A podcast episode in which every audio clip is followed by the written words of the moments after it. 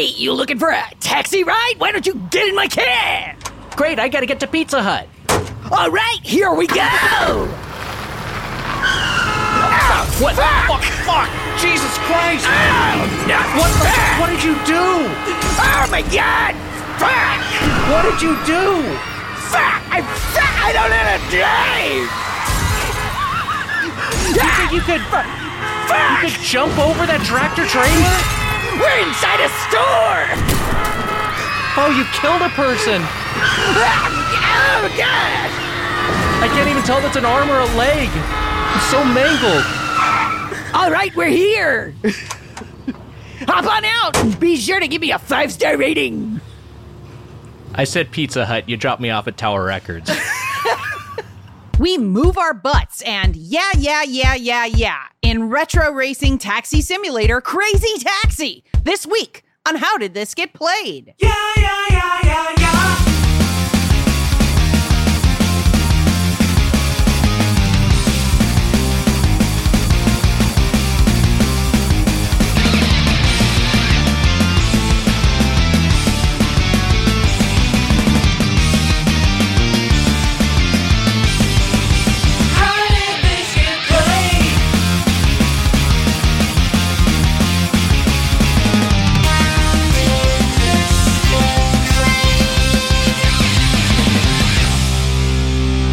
Welcome to How Did This Get Played, the show where we discuss the worst and weirdest and, well, we play good games now, too, video games of all time.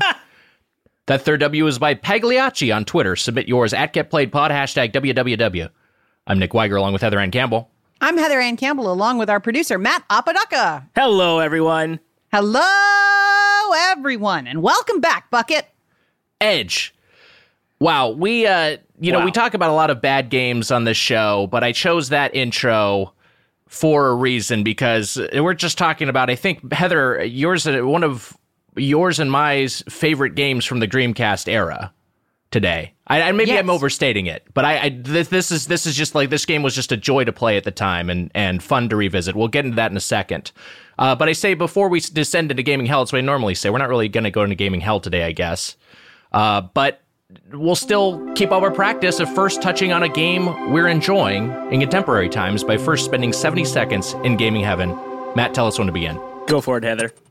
Guys, I finally finished Assassin's Creed Valhalla with 132 hours invested. That could have been a movie. I could have written a movie, a screenplay, about a full-time job. I had 73% of the trophies, 80% in the Wrath of the Druids DLC, which I also completed. I level capped at 427 and then added an additional 47 points of mastery. So I'm 47 levels above the level cap, effectively. Christ. There's still so much left to do in the game, but I did all of the quests, all of the side quests, killed all the dudes you're supposed to kill, assassinated everybody, finished the story mode, and nothing. I feel nothing. I'm empty inside. I want some, like, towards the end, it was just mechanical. Like, it wasn't even like something I was enjoying doing. Right. It was like, oh, I've got to put in my time in Valhalla today, and that time has come to an end. I have ascended to Valhalla itself, and I wish all of the players out there a hearty skull. Wow, time's up. Wow. Well timed, Campbell. Congratulations. That's a big achievement. I guess. Is it? I don't know.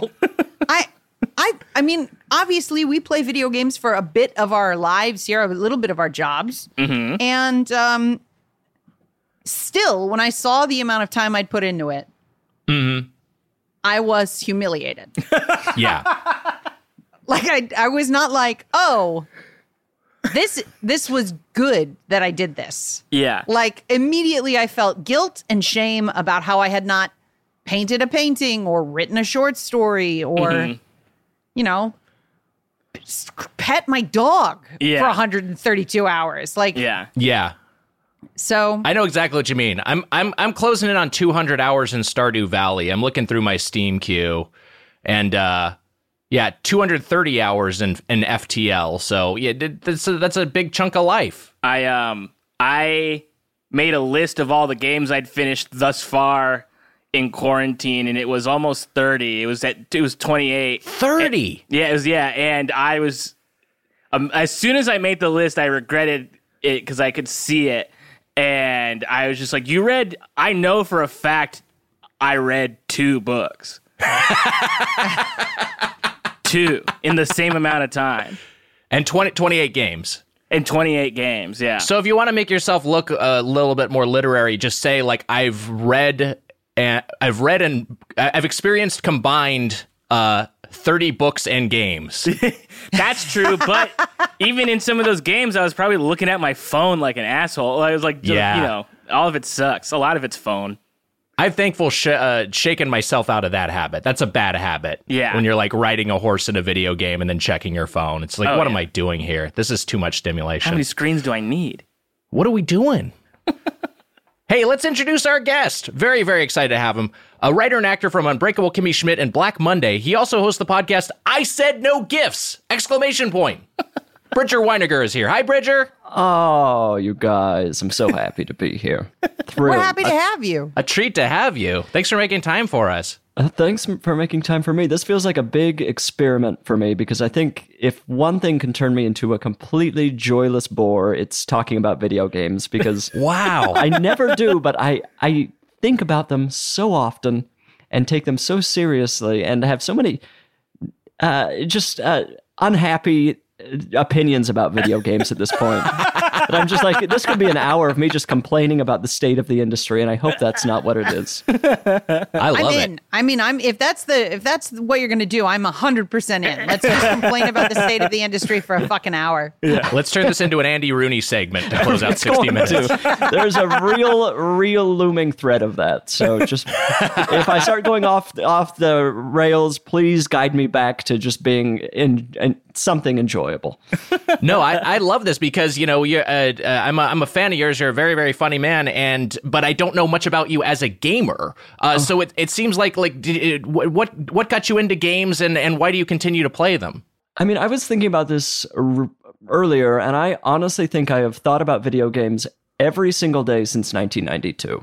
Like, wow, you know, I mean, starting with Super Nintendo, we rented the Super Nintendo system for my birthday in 1992, and I have not stopped thinking about games since then. But I don't.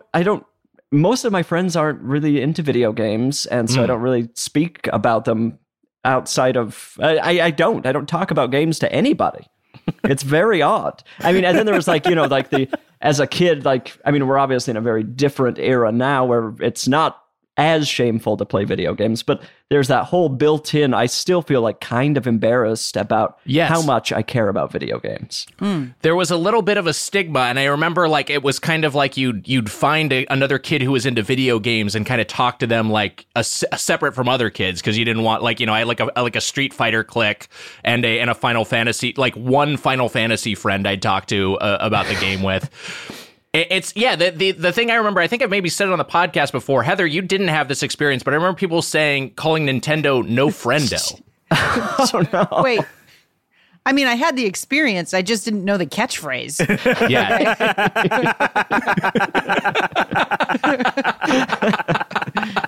Yeah, the industry has changed.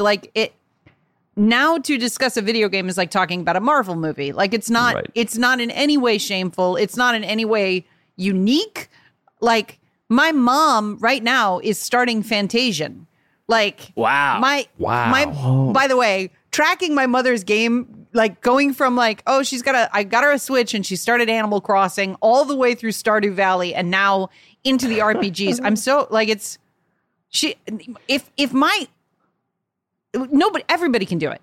Everybody can play games and just talk about them. Right. I think there's something very good about that. Then in other ways, a lot of horrible things where it's like a lot of the edges have been sanded off of video games. A lot of the interesting elements of them have kind of fallen away. And now a game has to cost $300 million to make. And I feel like a lot of games now they feel like they're made by people who are embarrassed that they're making video games, where it's like, I'd rather be making a movie or something, but I'm making a video. And I'm like, they can be weird and strange still. Why not? But, well, I guess it's the budgets that just make them, if a game fails, the entire studio shuts down. And that sort of thing for me is a little frustrating. I get what you're saying in regards to AAA development. Yeah, at the high end, where it's kind of like, yes, this is almost like the gameplay or a bunch of sequences to stitch together cinematics, and that's really what you want to do. That's really what you want. You want to tell this story. Right. But I'm curious then as someone who has some cynicism towards that side of the industry, like, do you dabble in indie games ever? I do, but I wish that there were budgets to, in the mid 90s, you could literally make a video game about a hedgehog and it was like the most expensive game being made. Right. Where it's like now, like a strange idea like that is not going to get $100 million budget. It's going to be an indie game, which is great. But like a Nintendo obviously is still kind of doing things that are strange and interesting on higher budgets, but I'm just like, I don't know. I don't need a game that's a big action thing or like very serious, grim thing. Like, give me another Katamari or something that's very expensive. It's just, that feels hard to make that sort of thing now. How do you feel about, because you said Nintendo's still making these experimental leaps. How do you feel about something like Nintendo Labo? Like, does that fall into the realm of video games, or is that like a game adjacent thing for you? For me, that's game adjacent. But I will say I'm playing Ring Fit Adventure 3 days a week, and that feels game adjacent as well. But right. And also the game we're talking about today is, well, it's like very strange and has a real gimmick to it where. Yeah, I don't know. I feel like I am now. I am proving my point. I'm just like dragging everyone through me complaining, which is not fair.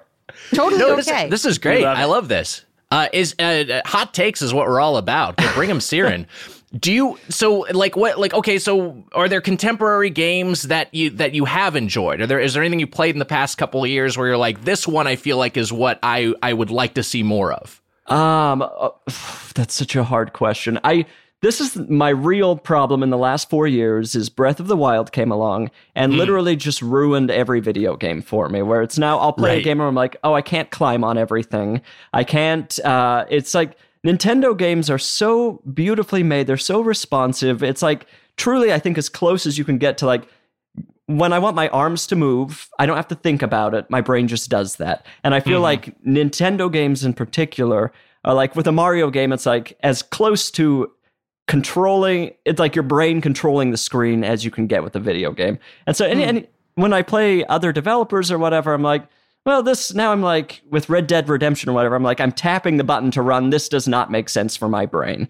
Why? Like, I don't know. And Breath of the Wild was the ultimate version of that, where it's like it did everything perfectly. Right. And nobody can compete with that. So now I'm like just chasing this insane high that is it's just so hard to get. Yeah, it kind of ruined you for other games. Right. That is how I feel about Street Fighter. Like, Street Fighter for me is like the thing that I want to do within the constraints of this character is the thing that I can immediately do.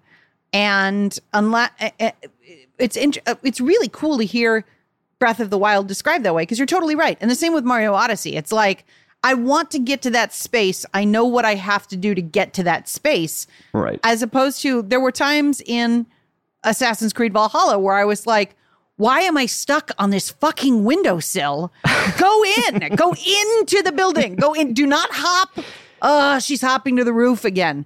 Go back down to the windowsill. Like, that doesn't happen a lot in Nintendo first party games. Oh, I think Nintendo very smartly, what I think it's probably a conscious decision on their part is they will, if they will show you something, they will allow you to do it. Whereas a lot of developers were like, I was playing Ratchet and Clank recently. It's like, there's a small slope within reach, and I jump on it and the character immediately just slides back down. And it's like, well, that just doesn't, if you don't want me to go on that, put a wall there. It's like, Nintendo, if they show you a destination, there's like a 99% chance you're going to be able to get there and like intuitively figure it out, which I really appreciate. And it just makes feels like common sense to me, but I'm also not a video game developer, and it's probably very difficult. Well, I think the luxury that Nintendo affords its internal development teams is prototyping. I mean, when we talked about Super Mario 64, you know, they spent a lot of time just like basically with just building gray box levels to just sort of make sure Mario is feels good him running around. And obviously that's a thing you iterate on once you actually get the content of the game in there. But I would imagine a place like Ubisoft that's like, we are releasing an Assassin's Creed every holiday season or whatever their fucking insane schedule is. It's just like they just have to go. Mm-hmm. And it's, guys, we have to render all of the UK in the next week and a half. But yeah, I don't know. I mean, like I'm not sure how that. I think we just have this kind of bifurcation where we've got like, you know, it's like it is like the Marvel Cinematic Universe where you've got that end of things that are being given these gigantic budgets and intended for, you know, $1 billion box office worldwide. And then if you want to see a film that's got a different aesthetic and you know, some daring artistic choices, you have to go to the lower end of the budget range. Right. I think. This is exactly what your issue is, but I think that's just how gaming has certain. What I will say is that I feel like the indie side of development has gotten so creative and experimental, and I just think there's such cool stuff there that's what makes me excited for games, as well as also like. I'm still a sucker for just an intensely polished AAA title. Sure. Like there are definitely complaints you could make about The Last of Us Part 2, which we've discussed in depth on this show, but it's just like, man, I like that. It's just so refined and the gameplay is so tight and they're taking big swings with the narrative. Like I just love that. I love an execution like that. Right. I haven't played Part 2 yet because it came out in such a depressing time last year. Oh, yeah. Like, I cannot be brutalized by this video game. Right. But I think the last Naughty Dog game I played was Uncharted 4, which was like very polished and fun. Well, I don't even know if fun is the word. It's just like it really does sometimes feel like pushing forward and like context sensitive buttons occasionally you push. And right. Kind of.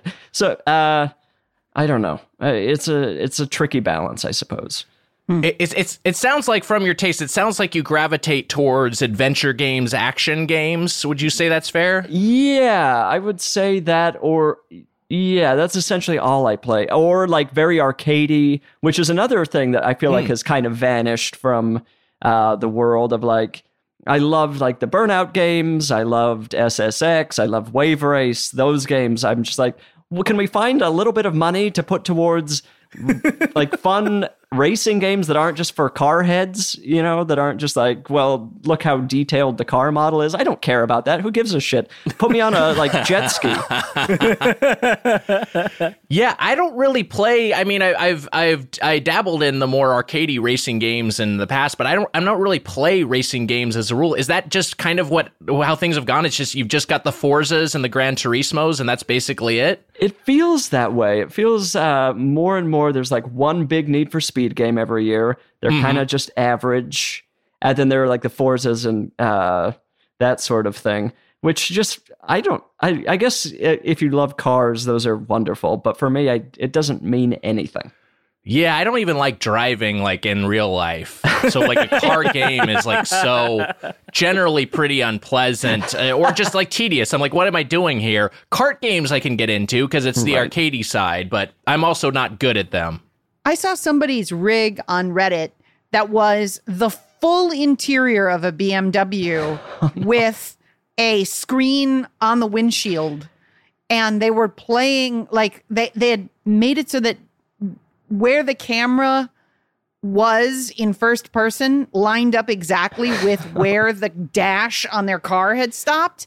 Wow. And they were driving around in one of those fucking like Gran Turismo or Forza or something. And I was like, this is almost horrifying. Like it wasn't. Almost. Yeah.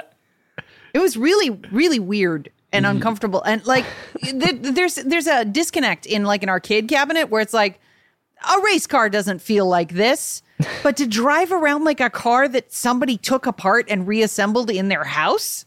Yeah. Oh. Yeah. It's strange, but I think also, I bet if we got in there, it'd be like, oh, this is awesome. This is so cool. I remember, like, this is, I don't know why I'm having this memory, but I remember this. I used to read this when I was playing PC games as a kid. Nick just talks about, like a movie he saw when he was 8 for, like, the next 10 minutes. Completely disassociates. So anyway, Turner doesn't want to work with Hooch because he's a big, messy dog. It was. I just remember it was like it was a cabinet you could order that was a thing you assembled for specifically for PC gamers who played flight sims with a joystick, so you could sit inside of it and it would feel like a cockpit. And I just remember the review being like this is really well made and this is really like you know like a like an interesting. It's well executed, but like, come on, what are you doing? Like, don't buy this thing. Like,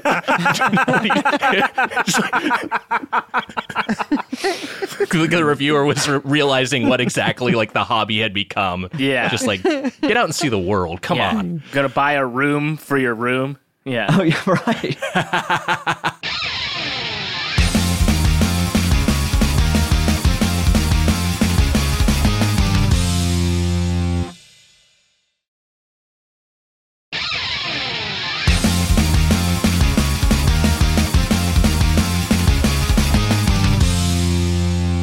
I guess while we're on the topic of driving games and vehicle games and arcade games, we should get into this week's game, our Crazy Taxi, which is a very cool arcade experience as well as a home one on the Dreamcast. It's a racing game that was developed by Hitmaker and published by Sega. The first game appeared in arcades in 1999. To give you an idea of other games that were released in 1999, we've got Final Fantasy VIII, Donkey Kong 64, Silent Hill, Crash Team Racing, System Shock 2, Driver, and Matt Apodaca's Tony Hawk's Pro Skater, favorite game of all time. Oh, yeah, that's right. The game was released originally on the Dreamcast, but also then on the PlayStation 2, the GameCube, Windows, PS3, Xbox 360, iOS, Android, PSP, Game Boy Advance. Notably, this game's gameplay, where you drive a taxi from fare to fare and accumulate money by dropping off passengers at their destinations, was patented by Sega, so that when The Simpsons Road Rage came out, which used very similar gameplay, Sega filed a lawsuit and it was settled out of court. Wow. Which means somebody paid Sega because they fucked up. They fucked up bad. Yeah. The game takes place in a pseudo San Francisco, and you drop off guests and passengers at real-world locations like Tower Records, Levi's, Pizza Hut, and KFC. KFC. KFC. What were you going to say, Apodaca? It's too late. But I was going to make a joke about The Simpsons. I was like, do you think that Lionel Hutz had to represent The Simpsons in court with Sega? And see, it wasn't worth it. Everyone's like rubbing. It was like upset. No, I loved it. That was not too late at all. I'm glad you said it. I'm going to ignore it because I don't know what that means. There are stunts that you can pull off in the game, such as drifts, jumps, near misses, and every time you get close to an accident but manage to pull through it, your passenger gives you extra money. It is a time attack game, so the only way to play the game is to continue to deliver passengers to their intended locations with a little bit of extra time so that you can continue. Back when this game came out, I just memorized the map. And I was like, oh, I've got it. I know how to get there. Like, I think I might have even had a printout of the map. Like a good cabbie. Yeah. So what you guys think of this? How did it hold up from your nostalgia rose-tinted glasses to today? Well, I guess I have to say that playing the PC port, which I did, it's still pretty fun, but it doesn't have the licensed businesses. It doesn't have the licensed soundtrack. The new music is not terrible, but it's not right. Nick. And you can mod it to re-add it, but it's you know, by default, it's not the same experience. The new music is horrible. I would rather have like The sound of car explosions happen. I mean, like, just grinding. It is excruciating music. Where did this come from? I was trying to be charitable. It didn't bother me, but it bothered me in the sense that it's not The Offspring, it's not Bad Religion, which is such a big part of playing this game, right, is just hearing those, whatever, it's like 8 or 9 tracks that are just playing incessantly, but you somehow never get tired of them. So you played, like, watching the State on DVD version of Crazy Taxi. Yes, right. That fucking sucks, dude. It's a bummer to have that music removed, because the Dreamcast version, which I had, is so good. And this is still that same sort of, like, it's a very fun gameplay experience, you know. I was reading some reviews of the PC version and watching some reviews, and they were saying that it doesn't have true analog input. I was using the Xbox gamepad, but I guess it's like digital, you know, driving, which is just doesn't quite feel the same, but it still feels pretty good. But like it really does not compare to the Dreamcast experience, but it reminded me how good the Dreamcast version was. Bridger, did you play Crazy Taxi back in the day? Oh my God.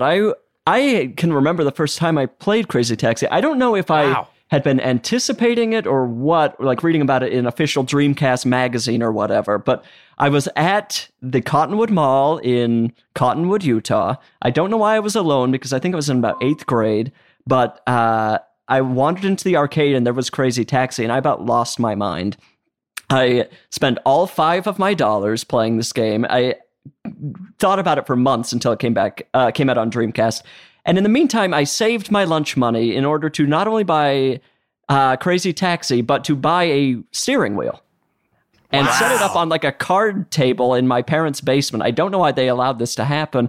I didn't have any other racing games, but I was just fully obsessed with Crazy Taxi. And but then never played the sequels. I don't know why. I never did either. Heather, you messed around with Crazy Taxi 2 and beyond?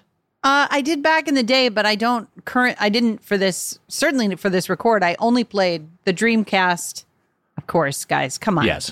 Who would I be if I hadn't played on the Dreamcast, on our CRT, music, original soundtrack blaring at me, Crazy Taxi, but I did not play Crazy Taxi 2 or any of the most recent game came out in 2017. And it was Crazy Taxi Tycoon. Which I have not played. Mm. That sounds like a management game. Yeah, I'm not into that. Is that like a Roller Coaster Tycoon style thing? That's my assumption. You're running like the depot or something? Says such a story about Hitmaker. If over the years they've gone from, yeah, come on over and play Crazy Taxi to like, okay, so I've got to manage this. I've got a $100 deficit on this car. The drivers are unionizing. Got to put a stop to that. Jesus. I am reading that it is a endless business management simulator, and that the goal of it is to hire drivers to defeat a ride-sharing mega corporation called Prestige Megacorp. Okay. Jesus Christ. Hey, come on over and manage a cab company. We're going to take on Elon Musk. Hey. Today we're dismantling capitalism. You ready to rock? So Hitmaker was legitimately a hitmaker back in the day, also called AM3. Internal Sega developer. In addition to Crazy Taxi, they made another big arcade cabinet, Top Skater. You guys remember Top Skater? It was the one we actually put up. Mm-hmm. We're on a skateboard. And then Virtua Tennis, which was another one where I believe both Virtua Tennis and Crazy Taxi, I know, used the Naomi board in the arcade, and that was basically just the guts of a Dreamcast. So the Dreamcast ports were perfect. Right. I think there has been I might be misremembering this, but there has been a recent development in the Dreamcast emulation scene where they've figured out how to take the arcade Naomi board and reverse it so that you can play on your Dreamcast games that were never released, Jumbo Safari? Something is happening on that scene that I've like peripherally aware of it from the people I follow on Twitter. That kind of thing stresses me out. Emulation and that sort of thing. I'm always just stressed. I wish someone would come into my home and just build an emulation machine for me that just works. Every time I try it, there's like one thing wrong that I'm not smart enough to deal with, and then I'm just not enjoying anything. It's so much work to get things up and running oftentimes that you end up doing things like playing the PC port of Crazy Taxi, and that's not a fun experience either. I guess we should just talk about the gameplay. You talked about all the maneuvering, Heather, and this is a game where it's just like, first off, it feels like at some point an apology for using crazy so much will come due. Like, it'll just be like, you can't say crazy jump, crazy. You can't call everything crazy anymore. That's not acceptable. But so you've got all these maneuvers. You're jumping. The one where you get you're a close call to another vehicle is called Crazy Through, which you can stack a lot of, which are really like, and then also what that speaks to for me is a thing a friend of mine years ago said about the Diablo franchise and why they're so addictive is just constant rewards. And it feels like you're getting that in Crazy Taxi, because every time you do some sort of maneuver, you're getting positive feedback from your passenger, and you're also getting tip money, and you're ultimately just trying to accumulate as much money as possible. And then if you deliver someone, if you get them to their destination quickly enough, you get an additional time bonus, like Heather was talking about, so you can play for even longer. And in an arcade sense, it's like, If someone was really knew what they were doing in the arcade, you can play for like, you know, you can stretch that one credit into like a 20-minute playthrough. You can just keep going. Mm-hmm. And you're hearing that like cash register sound over and over that I think just gets into your brain and makes you feel wonderful. It's and also I remember the arcade cabinet, you had to shift reverse to drive, and there was something very satisfying about that. There's I don't know. And also at the time, I mean, now you see product placement in games and you're like, ugh. But at the time, it was like, I'm driving to Pizza Hut. This is wild. This feels like reality to me. Yeah. It adds to the immersion, and which is, you know, rare for product placement, but that's definitely, it makes this world feel alive and lived in. And you notice its absence in the PC version.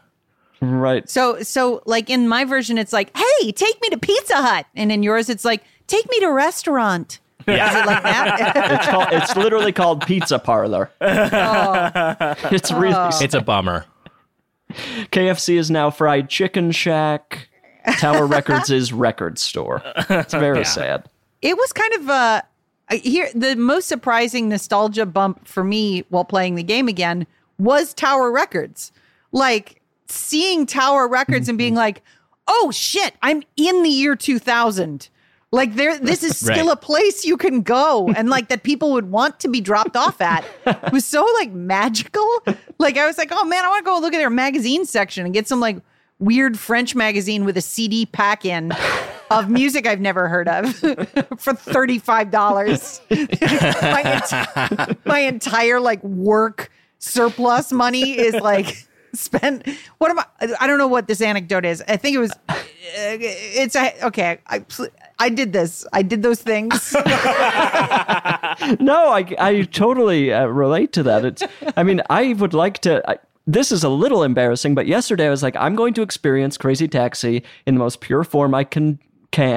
I drove over to Family Arcade in Los Feliz. Oh, wow. Went in, and it was $25 just to get in. And I said, I can't see Crazy Taxi. I'm not paying $25 to get in to play it. So I went home and played it on PlayStation Now, and it was a fine experience. But whoa. Have you guys been in Family Arcade? We've talked about it on this podcast. The one in Vermont. Beautiful. Correct? Yeah. I expected it to be like a dusty dump. It's like this glistening arcade from another time. It felt like I was like in a Tokyo arcade or something. It's like, it doesn't make any sense that it still exists, but there it is with like, and generally speaking, all of the controllers work too. Like, it's not just a nice looking arcade. It's one where the machines are kept up.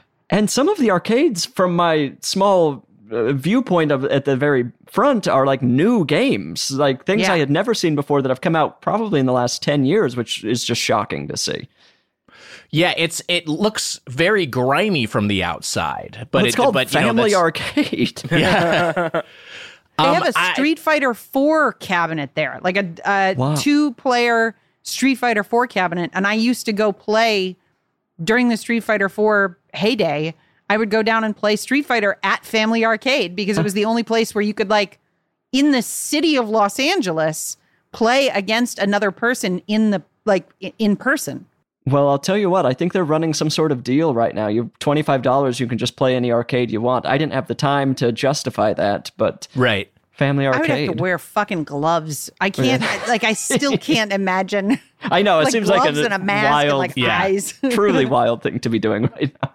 We discussed this exact topic, the $25 flat rate, which I didn't know they were still doing, they have going on right now. And I just, it's on an earlier episode. And I've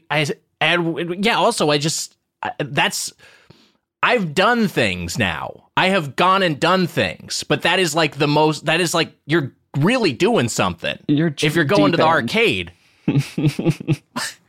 Oh, you mean like post-COVID? Or you mean like in your life? No, I've done activities. That sounded like a monologue from somebody who's been shot. You're like, I've done things.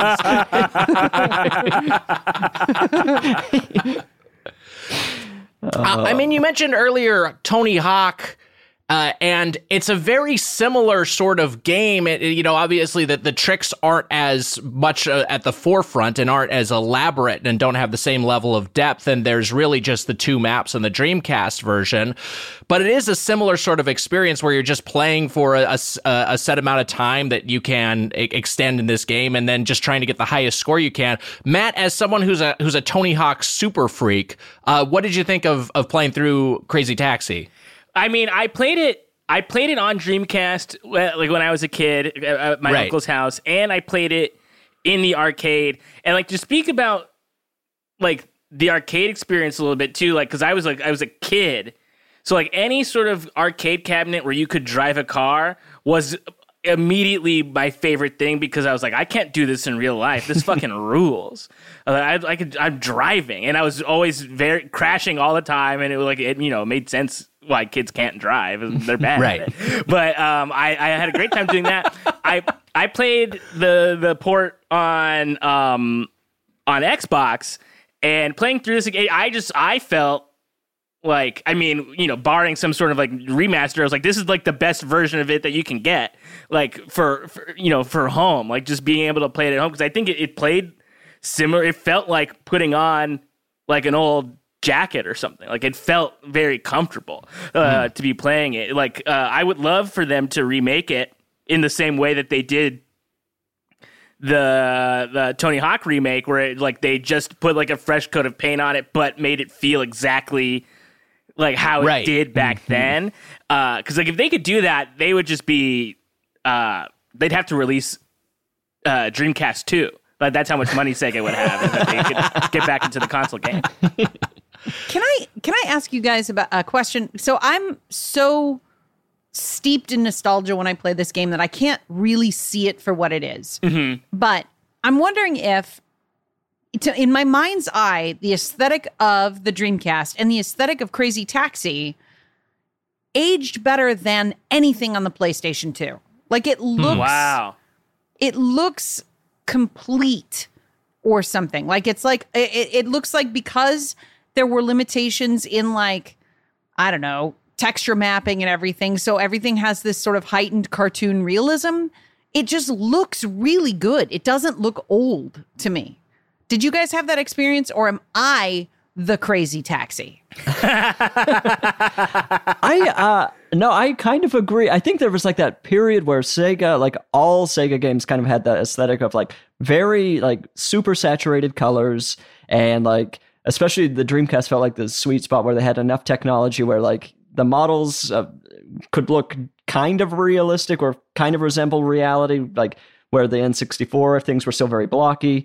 So you get into the Dreamcast realm and it felt like Sega at its peak. And I feel that, I mean, with Jet Set Radio or anything, a lot of those things just age super well because they look tried to look like cartoons at least. Yeah. I'm not saying that Final Fantasy X looks bad. I'm saying that it looks like a bad version of a game that's supposed to be coming out now, mm-hmm. whereas Crazy Taxi could be released as it looks now and will have it doesn't seem out of place. Yeah, I mean, the art direction is really good, and I think another thing that helps is the frame rate. It runs at a rock solid. I think it's at 60 FPS on Dreamcast. I think it was an arcade. Yeah, it's and that helps it a lot.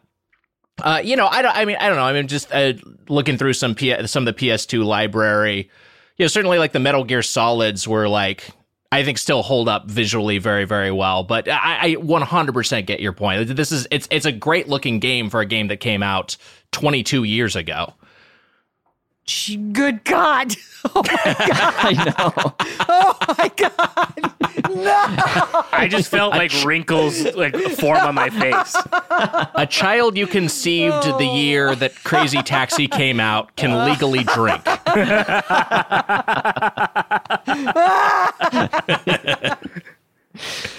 Oh. Fuck. It's so great though. It's so great, and I don't know. I mean, like I just love a lot of the design decisions. I like that you can't really crash. You just kind of bang into things at a high velocity. I like that you can't. I like that you know, Grand Theft Auto took the opposite approach, but I like that passengers and pedestrians just dive out of the way if you're coming towards them. I like that you can't put anyone into mortal danger. It makes it feel kind of like fun and arcadey and light and.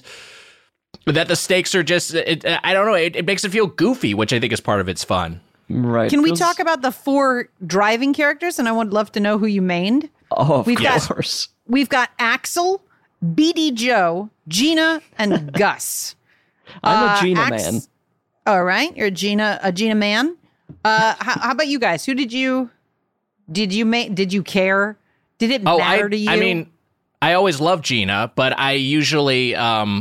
Like was in love with her, but I would main the Mario, so I'd usually go with Axel.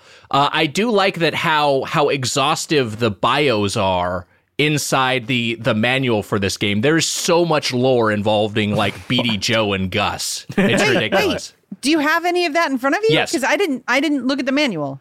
I'll read some of Gus's bio. Gus is a handsome, in a melancholy sort of way, driver who typifies the term cool. He holds the unique distinction of being the originator of the crazy style. In his youth, Gus was wild and an uncontrollable hooligan, selfish to a fault. He hated to lose and always had to be number one at any and all cost. With a strong fascination for all things new, Gus was naturally drawn to that one unique trend that was totally cool. With a knack for getting into something before it became popular, in the days when he didn't own a car, he was riding in a normal taxi when he had a flash of inspiration and bought an old, junked-out 1955 jalopy. Thus began the crazy taxi trend. Next paragraph. When Gus isn't driving, he can usually be found playing cards. When the working day ends, he meets with his poker buddies, whose members change nightly, to while away the time playing poker, blackjack, and baccarat. A benefit of his gambling is that Gus has come to understand the ways of strategy, thereby mellowing his former desire to win at all costs. Learning the why and how of losing has made Gus a better person. What the fuck? None of it at all relevant to what's happening in the game. You don't get even a dose of that in the game. You have no idea these are real people. What's going on with Gina? Give me a little bit of Gina. I'd like to know. If Gina could be described in 2 words, without a doubt, those words would be cool and sexy. Wait, Nick, you wrote this. Yeah, this is my fanfic.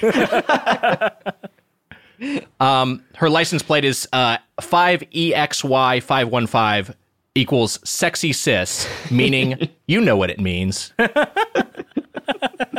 It's great. Wait, they gave all this like gambling background to Gus, and then for Gina, it was just like, she's sexy. Her license plate says sexy. No, there is the same amount of text. I mean, I could read for another 2 minutes about Gina if you'd like. If Gina could describe in 2 words, without a doubt, those words would be cool and sexy. With a strong passion for cars, her reason for becoming a cab driver is simply because I get to race around in my car all day. But she's not so concerned with amusing her customers per se. She sure is timely. When asked if she'd be happier as a race car driver, she just laughs and replies, but it's such a rush to race through the traffic-laden streets. I could never give this up. When Gina's not working in her beloved cab, she can usually be found working on it. In fact, she spends nearly all her time and money performing extensive tune-ups, maintenance, and cleaning. It is no surprise that most of the money she earns goes straight into her cab. Despite her cab fixation, men are attracted to Gina's beauty, but she simply turns her nose up at any man who dares to woo her. Clearly, the sole object of her affection is her one and only cab. That sounds like she's fucking the car. Yeah, and she's in deep financial trouble. Yeah. I like that they had all this, like, just in case. They're like, okay, like, if we're making, like, a, other properties based on Crazy Taxi, these characters are fleshed out. It's great. It's like they were making a pitch deck for the TV series. There's also there's bios of the customers as well, and the customer your interaction with the customers is I gotta go to Tower Records, and then like they'll like say have like one line of VO, and then they'll be talking at you while you're whether either criticizing you for crashing or saying you're cool for doing a crazy through. Here's some of the bios. Rachel. Currently working as a hospital volunteer, this young woman dreams of becoming a doctor someday. What? Why? Why do they have this? Again, for those who haven't played Crazy Taxi, you these are faceless beings who are like waving at your cab. You almost kill them when you like pull up to grab them. They say, "Hurry up, let's go," and that's about it. They like, get mad at you for taking you to the church too late. What are you doing? Look out! It's like if in Tetris there was a backstory for Square. All that said, I mean, like I totally agree with what you're saying, Heather. This holds up both visually and gameplay wise. I mean, even playing the kind of neutered version that Bridger and I experienced, it's still a great game. And maybe want to bust out. I mean, I have a Dreamcast here. Maybe want to hook up my Dreamcast and play some legit Crazy Taxi on it. You should do it. I was so inspired by this week's playing of the Dreamcast again that I went ahead and got a mode optical drive emulator Dreamcast so that I can play everything that has ever been released for any region's Dreamcast. I can't wait to hook it up to my CRT and just become a living what do you call it? Cliche? Like I'm just gonna like rot. Like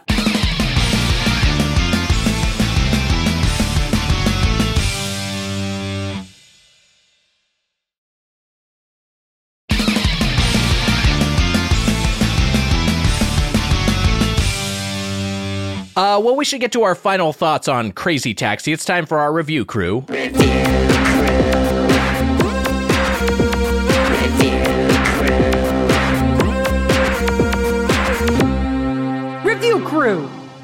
So we'll each say something positive about this game and give it a numerical decimal rating.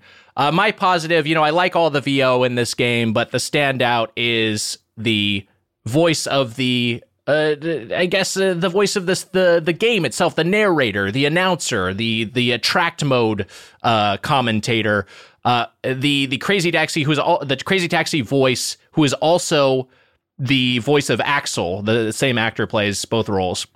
But here are just a few clips, and this kind of gives you a taste Brian for it. Burton Lewis. Thank you, Heather. Hey, it's time to make some crazy money. Are you ready? Here we go. Hey, you're going the wrong way. Follow the arrow. Love it. Love it. Never get tired of it. Great game, great design, very, very simple. Maybe a better arcade experience than home experience, but the home experience is a perfect port on the Dreamcast. I'll give it a 9.2. Heather, go ahead.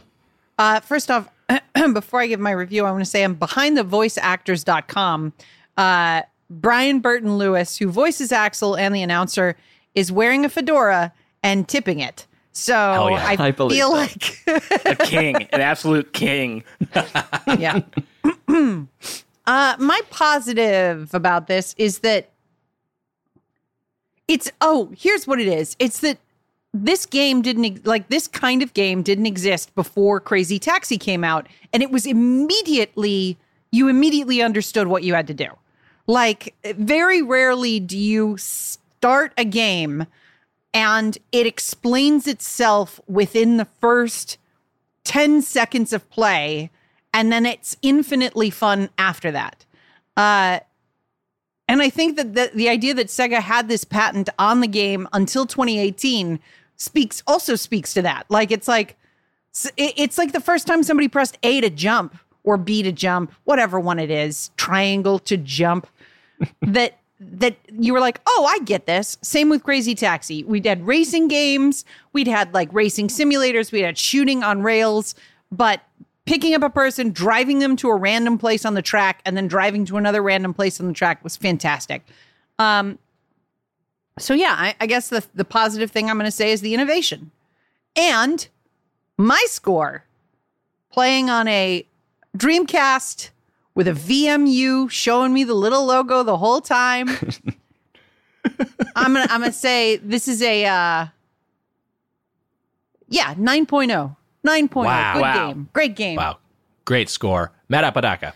I just have so many fond memories of playing like this game in arcades when I was a kid and just at my uncle's house. But I also, my positive thing is, even though they got smacked for it, they got in trouble. I really like Simpsons Road Rage. Simpsons Road Rage is, I think, I have more fond memories of. I had, maybe just because I was a kid and I loved The Simpsons. So, I guess to Heather's point, my positive thing is that they invented a new type of game like that. And that's just not something that, there aren't any new types of games anymore, really. So that is such an incredible feat. We haven't really talked about The Offspring. I used to love The Offspring. This game, you can't talk about Crazy Taxi without, yeah. You can't. You right? can't. They are the same thing. I don't know. It was exactly all of my taste at one time in one specific package. So I love it. I'm gonna give it a 9.0 as well. Wow, great score, Bridger. Something positive and your score for Crazy Taxi. I don't feel like enough video games allow you to drive. They don't reward you for driving off of a parking structure at this point. Not enough. More video games need jumps. More video games need to, just this zany, who cares? It's a video game. You're supposed to be having fun. I'm giving Crazy Taxi a 10. Why not? Wow. I love it. It's a classic. Yeah. I love it. Yeah. And hey, we all loved it, but Heather, maybe we're wrong. Maybe we were wrong.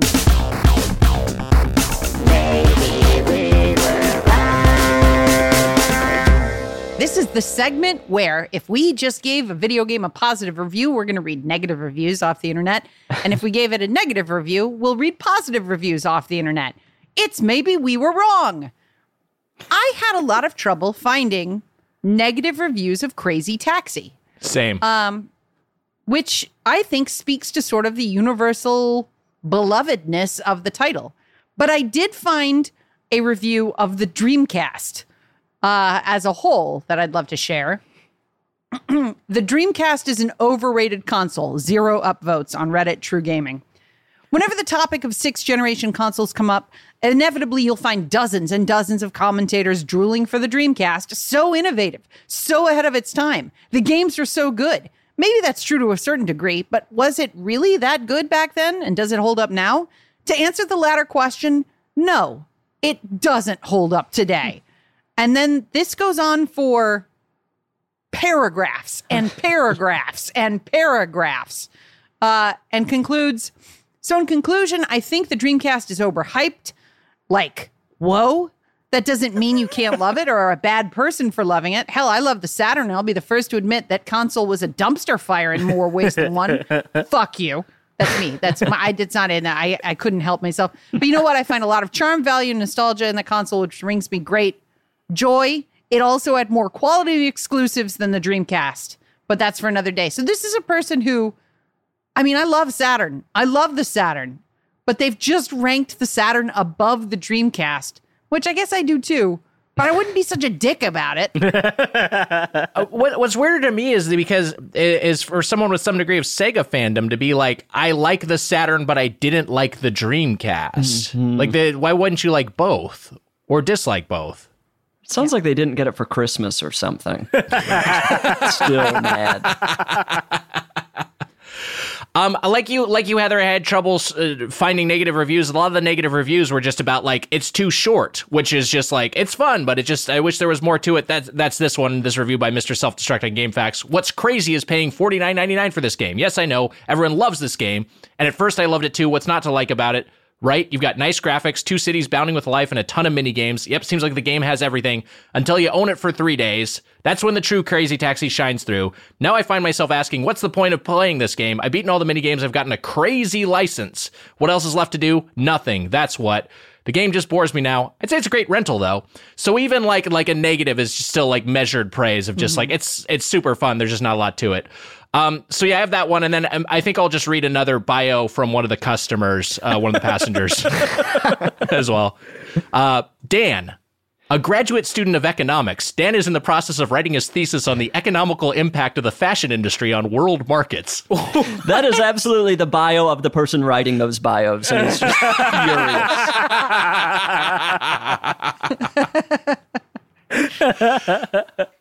Hey, it's time for the question block. Ba-ding! All right, this one's from @DonRocco on Twitter. They write, Crazy Taxi had pretty great ports on home consoles, but for me, it always felt more at home in the arcade with the big, loud sound and brash, brightly colored cabinet. What are your favorite games that, while they may have had success on consoles, felt more at home in arcades? Great question. Heather, a big arcade head yourself, anything come to mind? Anything where you think the cabinet is a better experience? Always Street Fighter. I think that the psychological game of playing next to a human being is like an additional level to that game that you'll never get on an online experience, especially because you can rage quit online. Whereas the pressure to finish out a round when you're standing next to a person and probably people are waiting to get on the machine is total. Like you cannot step away. That and it evens out input lag. There's no excuses. You can say, oh, my joystick's broken, whatever. But like that's the only real way to play a head to head fighting game. Other than that, hang on. Because you were on the motorcycle and you had to lean to turn. Cool. So fucking cool. I was along those lines. I was thinking that, certain light gun games in particular, I feel like your Time Crisis with the pedal is just such a great cabinet experience. And I think there was they had the Namco Gun Con, which they were used for PlayStation, which was a great light gun. And I think they released a pedal peripheral. At minimum, you could literally put your controller on the floor and just step on the buttons to recreate the ducking mechanic. But it's not at all the same thing.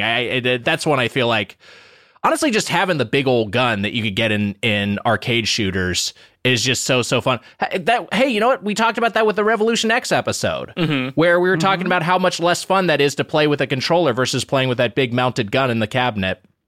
Bridger, as someone who spent some time in arcades, I would say, games like Hydro Thunder, things that kind of feel like roller coasters almost, that when you're at home, it just doesn't quite feel that way. Also, like brawlers, like The Simpsons or the Ninja Turtles games. They're like fun enough at home, but when you're at an arcade, there's just something like, that old X-Men game. What was that? Children of the Atom? Maybe. Those were always like in the arcade. It just felt like it felt like seeing a movie at the movie theater. Yes. Especially that X-Men one had multiple screens. Right. Like it had two screens next to each other, which at the time was the crazy, like you were like, how are they walking from one screen to the next screen? I think I'm looking up. I think the arcade one was just called X-Men. I think Children of the Atom was maybe the Genesis game. I could be wrong. Too bad, Heather. You were wrong. Maybe I was wrong. Yeah, that big honkin' cabinet is great. God, just having something that's so specific, like this was created for this one purpose with this ultra wide monitor or two monitors side by side, however they did it. So fucking cool. Matt, any arcade experiences you feel like you've never really recreated in the home? Yeah, I mean there are pinball video games. Oh, pinball's great, but pinball, there's just nothing like it. Like there's nothing like playing a real pinball machine. You cannot do that digitally. Like it's like the one that used to come on the computer, like the Pinball 2000 or whatever, was like a game that I played all the time when I was a kid because it was free and it was on the computer. I spent hours playing that. But like, if I had a real pinball machine at home, I'd probably play it for like 20 minutes. Yeah. But just like the I don't know. There's just so much like in a pinball machine, like just like the craft of it, like is yes. like it's so special.